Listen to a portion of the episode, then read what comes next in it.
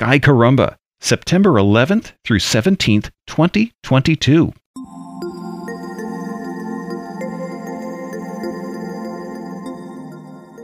This week starts with the moon just past full. It's close to Jupiter.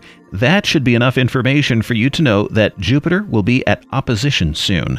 That'll be on the 26th. Get your telescope out for the view. The planet's coming its closest to Earth since 1963. Another planet just a little west of Jupiter is at opposition this week. Neptune is a pale blue dot that you'll need magnification to see. It'll get easier to find as the moon wanes and moves out of the area this week. Its opposition is Friday. The planet is almost 29 times as far from us as we are from the Sun. Saturn is farther west of them. It's still retrograde in Capricornus. Binoculars can help you find the asteroid Vesta in that region, too.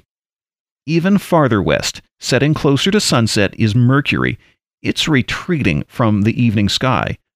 Northern Hemisphere viewers already have little chance of seeing it. From the Southern Hemisphere, it's lower each evening and is probably out of view for nearly everyone by week's end. Spica, the bright star in Virgo, will be a good guide to find Mercury. From about 22 degrees south, it's almost directly above the messenger planet. Look for both as darkness begins.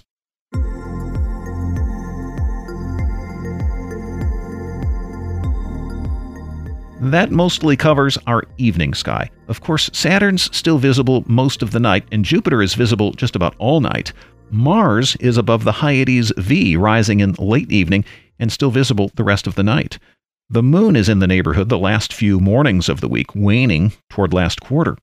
Compare Mars and Aldebaran in the Hyades V. They both look orange. Venus passed by Regulus early last week. But the star is much dimmer than the planet and was not easy to find in the morning light. Finding Regulus is less of a problem this week. It's rising enough time before the sun to spot it with a clear horizon. Venus is moving toward the light, though. You may actually have trouble finding it by week's end.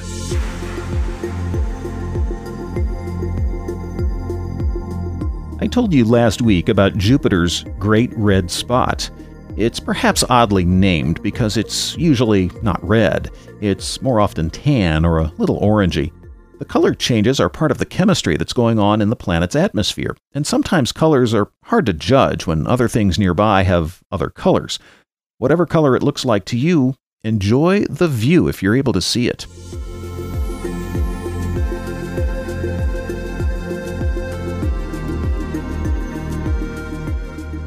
The Great Red Spot is a high pressure vortex that circles Jupiter every 10 hours or so.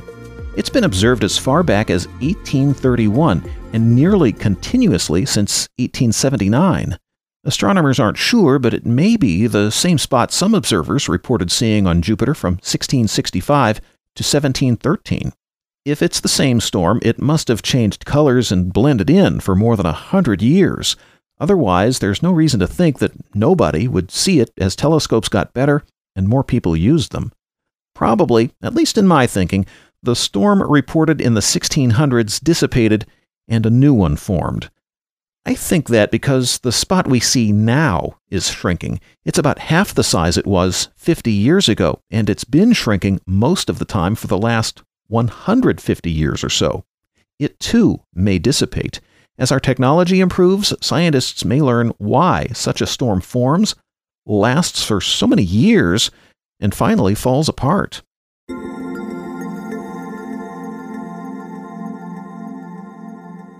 Sky Caramba.